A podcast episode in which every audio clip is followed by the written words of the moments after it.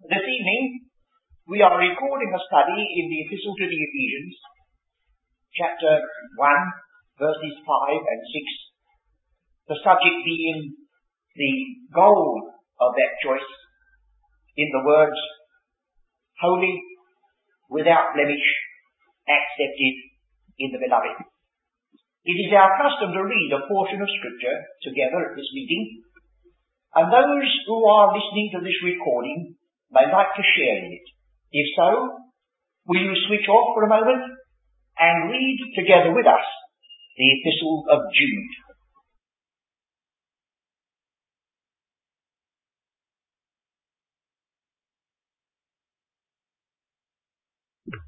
Those of us who have just read this Epistle of Jude are very conscious of the awful condition that seems to prevail.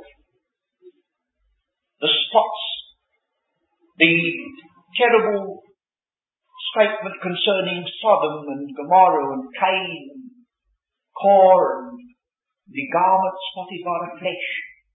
And yet the first verse addresses these as sanctified and the last doxology glories in the fact that God is able to present them faultless. And so we are going to consider this evening in the Epistle to the Ephesians Words addressed to some who were without God, without Christ, in the flesh and in the world, and yet chosen, not merely for glory, not merely for redemption, but chosen that they might be holy.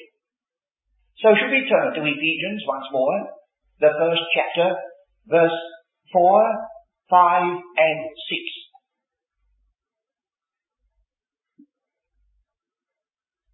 We've already considered the choice before the overthrow of the world, and we have looked at the great purpose which is embedded in the word adoption. But we now come back in order to link together the words of chapter of verse 4 that you should be holy and without blame with the words of verse 6 he hath made us accepted in the beloved. And that will round off the first section of this wonderful epistle, the will of the Father. When you think about this expression, the word holy, you're, you're conscious, aren't you? You're dealing with a word which stands separated from general conversation. In the ordinary place of everyday life, you speak about a, a businessman Will you say he's a man of integrity? You speak about the Prime Minister, and you speak about all his various qualities. But nobody ever raises a question and says, is that leader of that business house a holy man? Is the Prime Minister holy? Is the General of the Army holy? Is the Admiral of the Fleet holy? Never comes in. People will wonder what you were talking about. So you see, this is super mundane. It's nothing to do with the affairs of this world. It does not come in. It's something entirely to do with God and His ultimate purpose. Now, holiness is not righteousness. Or I ought to put it the other way, righteousness is only a section of holiness. Holiness is far vaster, far richer, and I'm not sure whether any of us can really visualize what it really contains. We can only gather from the way in which it is used, both in type and symbol, in the Old Testament regulations for the difference between clean and unclean beasts and so on, and the emphasis upon sanctification and its association with cleansing in the New Testament to get a little idea of this destiny that awaits us. But here it is, chosen that we should be holy. Well, now this is expanded, and perhaps the very next words indicate the way the Lord stoops. He says the one all-covering word holy. But then he goes on to say, without blame. Well, of course, holiness must be without blame. And especially when you know this word without blame means without blemish. So we're going to consider the way in which this uh, word is used. I just draw your attention to some of the outstanding themes which are spoken of as being holy in the scriptures, the scriptures themselves. Romans, the first chapter, when it speaks about the gospel, when it speaks about the Son of God set forth in the gospel. The next very second verse of the first chapter speaks about the way in which that is embedded in the Holy Scriptures. And even though the law is weak because of the flesh, Romans the seventh chapter says that the law is holy, even though it condemns. And then we associate both in the actual physical temple and in the spiritual reference to a temple the word holy. And so we get it in this Ephesians chapter 2. And those who are associated with it are the apostles and prophets. This grows into an holy temple in the Lord. And in chapter 3, those very apostles and prophets are themselves said to be holy. So you see the word is used, but apparently always with discrimination. And then we get that wonderful uh, word that Peter uses, be ye holy, for I am holy, said the Lord. So however much it may be apparently beyond the possibility of our attainment, it's not without possibility for God has predestinated that every member of the body of Christ shall be holy. And if we would sink in despair if we were now to tell one another that we have got to uh, gird up our loins and we've got to fight the good fight of faith and we've got to accomplish this holiness. For we know before we start, we never could attain it. This must be like life itself, the very gift of God. But it doesn't mean to say we are indifferent. We walk in harmony with truth as far as we may. We seek to put on the armour of light. We stand clothed in righteousness. We seek to walk worthy of our calling. We remember that we are called saints, even though we may not sometimes be very saintly. And these are just contributory factors helping us uh, to be sort of conscious of the goal that's in front of us and very conscious of our limitations and inability to achieve it by ourselves. But I don't think we should do much good by harping on that string. Let's see what God has said about it, and then we may take heart and be encouraged. First of all, we'll take this word without blame. Without blame. If you look at chapter 5, verse 27, you'll have the same word again. Here it is in another context. Chapter 5, 27. That he might present it to himself a glorious church, not having spot or wrinkle or any such thing, but that it should be holy. So now we're getting another uh, sort of view of holiness. It is something where there is no spot or wrinkle. A spot may be a defilement, but a wrinkle may come from care and anxiety. But neither of them can ever be involved in the word holiness. It's absolute serenity, holiness a condition of mind and heart that none of us have ever touched yet. That we're going to be presented like that, without spot, wrinkle, or any such thing, but that it should be holy and without blemish. Now you see, the same epistle puts without blame in the first chapter and without blemish in the fifth. And strictly speaking, the word should be without blemish. We'll see that again presently.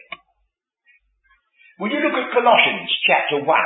verse 22, in order to get another passage which speaks of, of the same line of teaching. Colossians 1.22 In the body of his flesh through death to present you holy. Do you notice that in Jude it's to present you? It's in Ephesians it's to present you, and in Colossians it's to present you. This is the garb in which you will be presented at court. nothing short and nothing less than holiness, spotlessness. In the body of his flesh through death to present you holy and unblameable and unreprovable in his sight. Now that word unblameable is the word without blemish. So three times we have it. And it's in his sight. Now the word is in the Greek amomos. A being the, the negative and the word momos being a spot. I think perhaps you ought to uh, get one or two references to help you to consider that. And we'll turn to Hebrews chapter 9, verse 14, where we have this word amomos. 9.14. How much more shall the blood of Christ, who through the eternal Spirit offered himself without spot to God. Isn't it marvelous? The very self-same words are used of Christ's spotless offering that are going to be used of you and me. Now that seems too good to be true, doesn't it? But that's the only definition we can get from the grace of God, for that sounds too good to be true. This is the gift of God. Without spot, he presented himself to God. And that is the word used of us in Ephesians. In 2 Peter chapter 2.13, we've got the word momos. That is to say, without the negative. So we might as well get what value there is from that verse. There's a double reference. 2 Peter 2.13. They shall receive the reward of unrighteousness as they that count it pleasure to riot in the daytime. Spots they are, and blemishes. So if you've got spots, you've got blemishes. And if you're without blemish, you're without spot. You see, it's obvious, isn't it? But this is insisted upon, isn't it? Makes you think of that wonderful word embedded in the Song of Solomon. Thou art all fair, my love. There is no spot in thee. And that has been very much spiritualized until it's almost spiritualized away, but that can be lifted out of its context and be remembered by all those who are saved and redeemed by the blood of Christ. Now, this question of being without blemish and without spot is essentially connected with temple, priest, and sacrifice. We've already seen this in Hebrews, Let's go back to the Old Testament. Leviticus chapter 21 and Leviticus chapter 22. And this will give us the type, the physical spotlessness, which will be a picture of the spiritual reality. Leviticus 21, verse 17 and 18. Leviticus 21, 17, Speak unto Aaron, saying, Whosoever he be of the seed of thy seed in their generations. He's speaking to Aaron, and he's speaking about those who, according to natural birth and succession, would have been priests.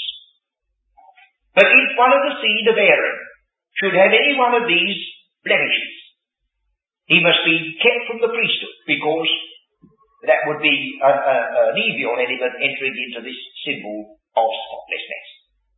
Whosoever he be of thy seed in their generations, that hath any blemish, let him not approach to offer the bread of his God.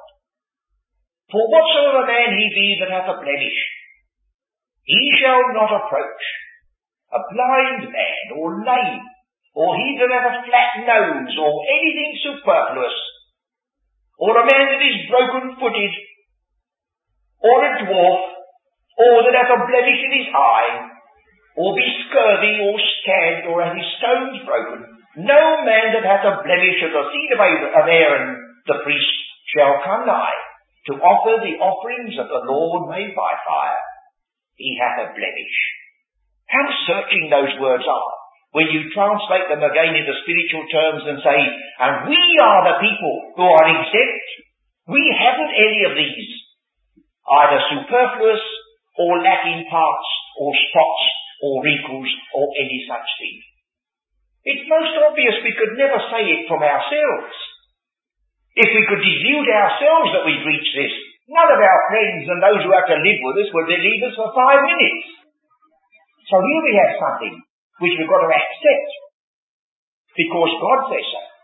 And because He points us to the body of His flesh through death as the moving cause, and we can only stand silent and bow in His presence and accept this most marvellous of all qualifications for glory. Now that is spoken of the priest. Now in chapter 22, it's repeated in some measure about this sacrifice. I think we must be uh, keen enough to see those verses as well. Chapter 22, verse 19. Ye shall offer at your own will a male without blemish of the beasts, of the sheep, or of the goats. But whatsoever hath a blemish, that shall ye not offer, for it shall not be acceptable for you. So the priest could not approach, and the sacrifice could not be accepted if it had any of these spots, wrinkles, blemishes, or other parts. And whosoever offereth a sacrifice of peace offerings unto the Lord to accomplish his vow, or a freewill offering in beeves or sheep, it shall be perfect to be accepted. Here's another word coming in. Perfect. And you know how the epistle to the Hebrews insists upon perfection, both of the priesthood, the sacrifice, the tabernacle, and all things to do with the spiritual realities of which these are types and shadows. It shall be perfect to be accepted. There shall be no blemish therein blind or broken or maimed or having a wen or scurvy or scant. Ye shall not offer these things unto the Lord, nor make any an offering by fire of them upon the altar unto the Lord. Now I've insisted on that rather, read those passages that we may be very conscious in the back of our mind what the Lord intended when he said that you were chosen in him before the overthrow of the world that you should be holy and without blemish. It. That's what he has intended. That's what he's going to do. For in the body of his flesh through death he is going to present you holy and without blemish. And we stand with bowed hearts wondering at the grace that could do so, so that for such as we are. Well now we're going to take another step and turn to Colossians once again because Colossians adds another term, and a very enlightening term it is too. Colossians chapter 1. I'll read the verse again, verse 22. In the body of his flesh through death, to present you holy and unblameable, now he adds this next word, and unreprovable in his sight. Unreprovable. Now if the first word, without blemish, takes us to the temple and the priest and the sacrifice, the second word, unreprovable, takes us to the law court. And here we are going to be once more set forth as being untouchable in a court of law and unreprovable in the temple or in connection with the sacrifice from two points of view.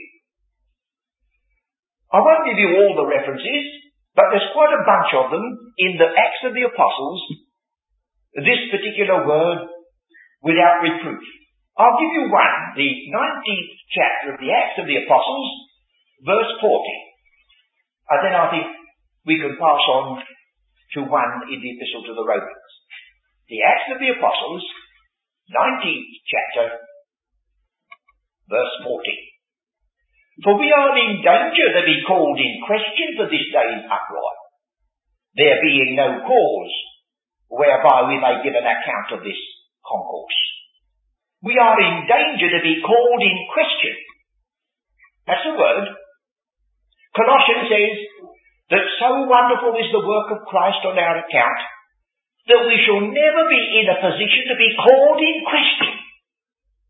And this has to do with the court of law, as you will see in verse 38. Wherefore if Demetrius and the craftsmen which are with him have a matter against any man, the law is open, and there are deputies, let them implead one another. It's to do with the law.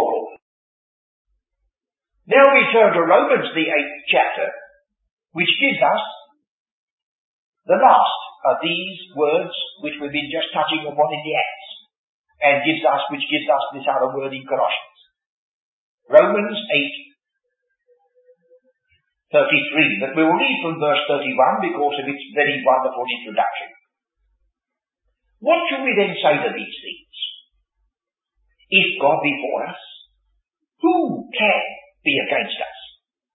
Because we are conscious we're dealing with things that no man can attain to by himself. But if God be for us, who can intimidate us? Who can call us in question? And then, instead of going straight on to his subject, he stops and says, think of the character of that God we're dealing with. He that spared not his own son, but, but delivered him up for us all, how shall he not with him also freely give us all things. Now he's back on his thought again. Who shall lay anything to the charge of God's elect? That's the word that gives us the word in Colossians. Who shall call anybody in question in the law court of God? The answer is, it is God that justifies. Who is he that condemneth? The answer is, it is Christ that died. But he goes on, yea, rather, that he's risen again, who is even at the right hand of God. And the right hand of God is very much insisted upon in connection with the present session of Christ. And when you read the Old Testament and discover that the right hand is where the accuser stands, what a blessed thought. The Lord Jesus Christ himself is occupying the place where the accuser should stand in the law court. But when I look into his face, I see no accuser. I see one who loved me and died for me, that I may never know condemnation or separation. I suppose you've got to be very decorous when you're in the presence of God, but I shouldn't be at all surprised if somebody will sing out hallelujah up there. Won't be able to repress it. And I don't think God will say, turn him out. Oh, you see, here's our position. As blemishless as the accepted sacrifice as blemishless as the accepted priest and absolutely acquitted in the law court of God. Well now we'll turn to other aspects of this teaching and that is waiting us. First of all in Ephesians chapter 5 we've got another one of the agents that helped to bring this about. There is the basic agency, already referred to more than once in Colossians. It's the body of his flesh through death. Do remember, never stop. Don't say in the body of his flesh. Because if Christ remained in the flesh, it would be an unread veil that would keep us out of the presence of God. The sheer perfectness of the human life that walked the streets of Jerusalem and by the shore of Galilee condemns us, doesn't save us. No. The more perfect he was, the worse we shall be in, a, in contrast. But this is in the body of his flesh through death. It's by that sacrifice that we reach this goal. That's one. But now there's another way in which this is helped. And this has to do with uh, more our experience of things. So we're back again in Ephesians 5. Verse 25 says, Husbands, love your wives, even as Christ also loved the church and gave himself for it, that he might sanctify and cleanse it with the washing of water by the word. So there's another work going on. There is a cleansing process going on. A cleansing not by dipping in physical water, but by the washing of the water by the word. Now ye are clean, he said in John's Gospel, by the word which I have spoken unto you. So the very preaching of the word not only brings salvation to the sinner, but to bring cleansing to those who have passed from death unto life. So here's another way in which this wonderful preparation is going on. And if we turn to the first epistle of John, we get another very well-known and precious statement. The first epistle of John, the first chapter. There's an alternation in these verses between what we say and what we do. Verse 6, if we say. Verse 8, if we say. Verse 10, if we say. And you know there are some people who keep on saying. But that's not enough. So shall we read this? Verse 6, if we say that we have fellowship with him and walk in darkness, we lie and do not the truth. John is said to be the apostle of love. And in his short epistle he calls people liars more than anybody else in the New Testament. So that may be what love should do. Not smother things up, but face them. But it's no love that doesn't warn a person of the danger to which he's running. But if we walk in the light, this is in contrast to saying, as he is in the light. And that is a very high standard, isn't it? We have fellowship one with another. Is that so? Even as he is in the light, yes. Well, you must be a perfect person. Well, not in myself, but I've got a perfect cleansing. But if we walk in the light as he is in the light, we have fellowship one with another, and the blood of Jesus Christ, his Son, the continuous present, as this is called, the blood of Jesus Christ, his Son, goes on cleansing us. It's not enough to say just cleanses. It's a continuous presence. Goes on cleansing us from all sin. So there's the provision. If we walk in the light, as he is in the light, he sees to it that we are cleansed. So we are cleansed by the water of the word. We are cleansed by the blood of Christ. And if you come now to Titus chapter 2, the epistle of Titus, chapter 2. You will see another way in which these people who once were darkness and now light in the Lord are being prepared for their glorious station presently. It says in chapter 2, I'm just jumping through the first, the verses 11 and 12 to pick out the essential words. For the grace of God that bringeth salvation teaches us that we should look, living, look, no, live looking for that blessed hope. You see, just straight on like that. Live looking for that blessed hope and the glorious appearing of the great God and our Saviour Jesus Christ, who gave himself for us that he might redeem us from all iniquity. Now that's the one side, from, away from, and purify unto, that's the other side, not merely away from, but unto. Purify unto himself a peculiar people, zealous of good works. And there's another aspect that you can lift out from many of these passages. It's to present unto himself. It's to purify unto himself. Oh, it's very, very intimate and very, very personal in that day. And then once more, Ephesians chapter 4.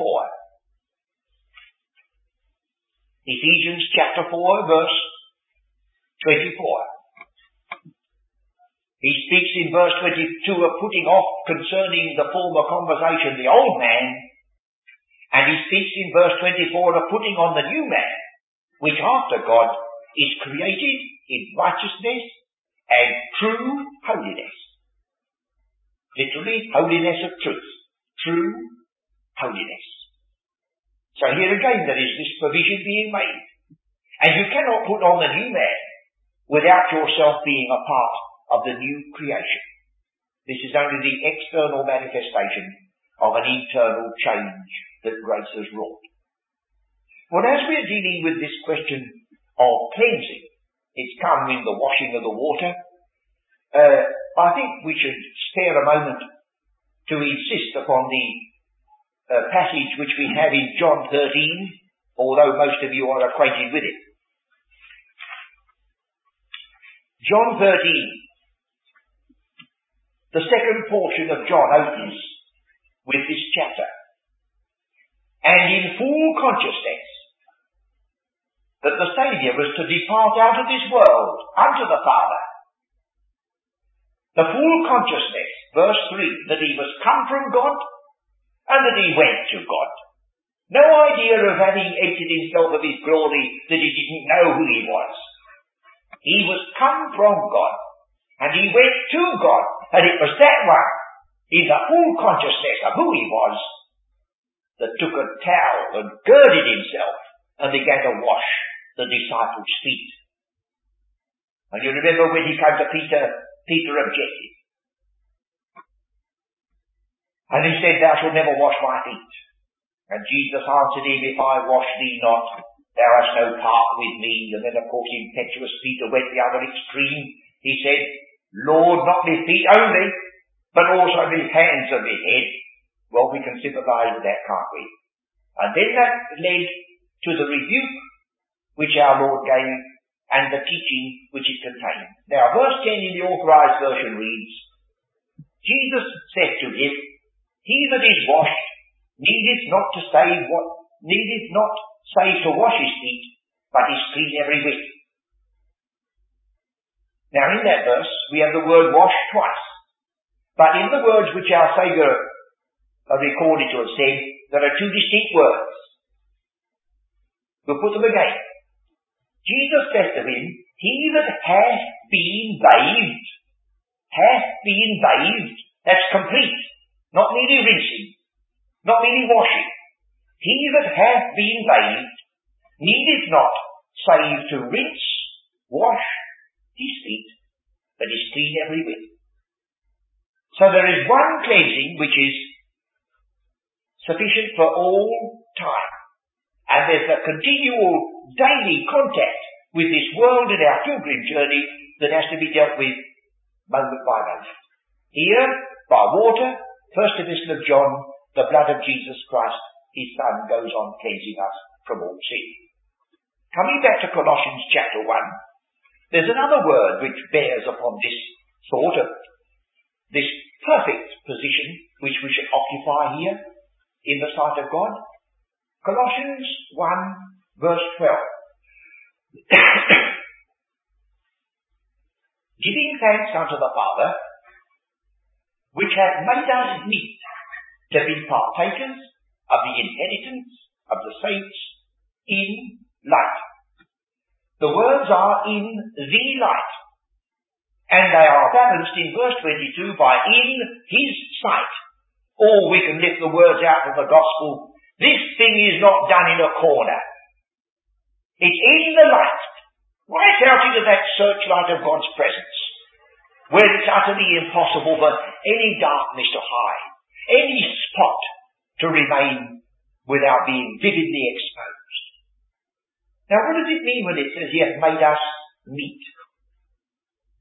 Well this word means, and is so translated elsewhere, to be sufficient. Perhaps I'll give you one passage as a test. 2 Corinthians chapter 3. 2 Corinthians chapter 3 verse 5 reads like this. Not that we are sufficient of ourselves to think anything of as of ourselves, but our sufficiency is of God. So you see what this is suggesting? Believer, have you ever sometimes had a sort of a little terrifying thought? You're making your way through this wilderness of a world onto glory. And you know full well, as scripture indicates, that Eye have not seen nor ear heard what it's, what it's like there. You only can just vaguely guess. But you're conscious that the demands that will be made then will be insuperable. You never could meet them yourself. Isn't it good to be able to thank God who has made us all sufficient for whatever the demands may be? We don't have even to pack our bag and see that we've got everything in it. He's going to pack the bag and see we've got everything in it. Because we haven't got anything here that we can take, and when we got there, there wouldn't be any use. But whatever you need, a robe of righteousness, garments of salvation, and anything else, like the apostle when he'd gone through the universe he says, and if there be any other creature, it shall not be able to separate us. And we say, if there be any other demand that we never thought of, it's all met in the perfect acceptance which we've already received in Christ. So that is sufficient. Well, now we come to the summing up of this glorious choice of the Father in the words of Ephesians 1, with which we close this study this evening. Verse 6, to the praise of the glory of his grace, wherein he hath made us accepted in the beloved. That's summing it all up. It sums it all up. The spiritual blessings, the heavenly places, the choice before the foundation of the world, the adoption, it's all summed up in being accepted in the beloved. But it's not quite true to the statement. Acceptance is not so much the thought here. The only occurrence of the word translated accepted, the only other occurrence is found in Luke's Gospel, chapter 1. So I think as this is a part of our inheritance, we must look and see what it says there. Luke chapter 1, verse 28. I don't know whether any of our friends in Scotland will be ever listening to this record, but they used to twit me when I went to Scotland years ago. They said, why do you say Luke? Well, I said, why should I say Luke? So we were having a little game with each other, but I say Luke. And here it is, chapter 1, 28. And the angel came in unto her and said, Hail, thou that art highly favoured. The Lord is with thee. Blessed art thou among women. That word highly favoured is this word accepted, and it occurs nowhere else. Is it extraordinary that the only other time when this word is used, it's used by an angel to the woman that was marked off from all the rest of the creation to be the mother of the Messiah. She was highly favoured if anyone was, until we come along and we're as highly favoured, if perhaps even more so. Look at it. He has highly favoured us. And then he doesn't say merely in Christ. He uses the word in Christ or in Christ Jesus. Verse 1, faithful in Christ Jesus. We have at the end of verse 3, in heavenly places, in Christ. And then instead of saying in Christ again, it says chosen us in Him. So it's still in Christ. And again, we have after this, in whom we have redemption, that's still in Christ. Oh yes, it's all here, but it doesn't say so in verse 6. The word Christ isn't there. It's highly favoured in the beloved. The beloved. And if you look at the, the way in which that word is used, you'll find that it's used sparingly.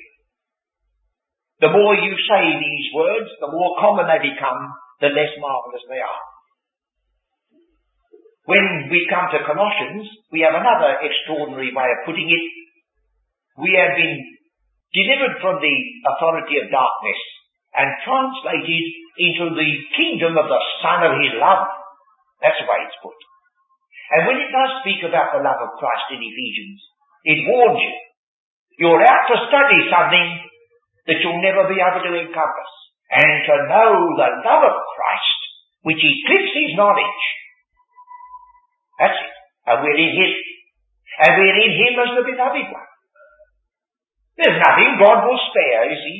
Nothing He'll hold back while He sees you in His beloved Son. And you notice the insistence in verse, in chapter 2, verse 7. When at last we do get to glory, when at last we do stand there presented, when at last we are in all the glory that this Son of His has made our own. Then I, I feel it's so wonderful for it all come down again, come down again to a most holy word. Listen to it. Chapter 2 verse 7. that in the ages to come he might show the exceeding riches of his grace in his kindness. Kindness. The last word is kindness. Not magnificence, not glory that's dazzling, but kindness. And so we've got part, haven't we? To wait that day, conscious all the time we unworthy, but conscious all the time that we're not going to hang our heads, we're not going to shuffle our feet, we're not going to stand outside and timidly knock. We have boldness of access now. What would it be then? One of the things that you should miss when you go into your own home, you should not see nailed on the door as you enter a copy of the Factory Act. Clocking in and clocking out. Oh, no, you say, we'll leave that outside. So when we get to glory, all the barriers gone. You know, some people who conjure up heaven as a most magnificent temple and a most marvellous ritual. But when John was going to describe the temple in the New Jerusalem, he got a shock. When he said, I saw no temple therein. Good thing too. So long as there's a temple, there's a barrier. So long as there's a priest, there's a barrier.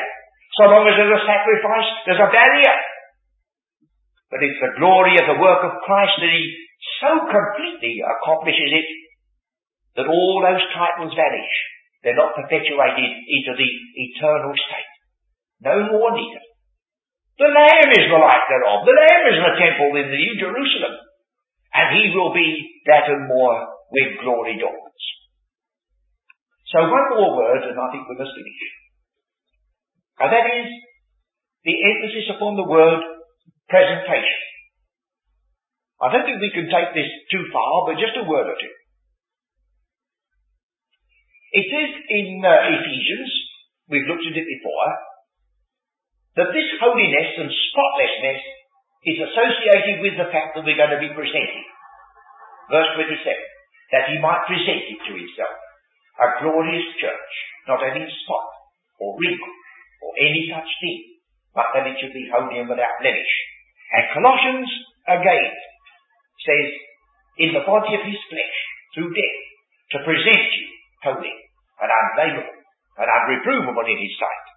There's the two. But before the ink is dry almost, the apostle says in verse 28 of the same chapter, whom we preach, warning every man and teaching every man in all wisdom, that we may present every man perfect in Christ Jesus. Well, what's this mean? This means something which he was going to do. And it was something associated with warning every man. So this isn't our standing in Christ. But this is just the other side of the story. That although we have to admit that nothing that we've done, not by works of righteousness which we've accomplished could we ever reach this standard, yet on the other hand, there must be no drifting. There must be no dallying. There must be no sort of uh, being without care and thought. So he says, I've got a presentation to make as well, don't forget. You've got one presentation which is based upon the offering of Christ.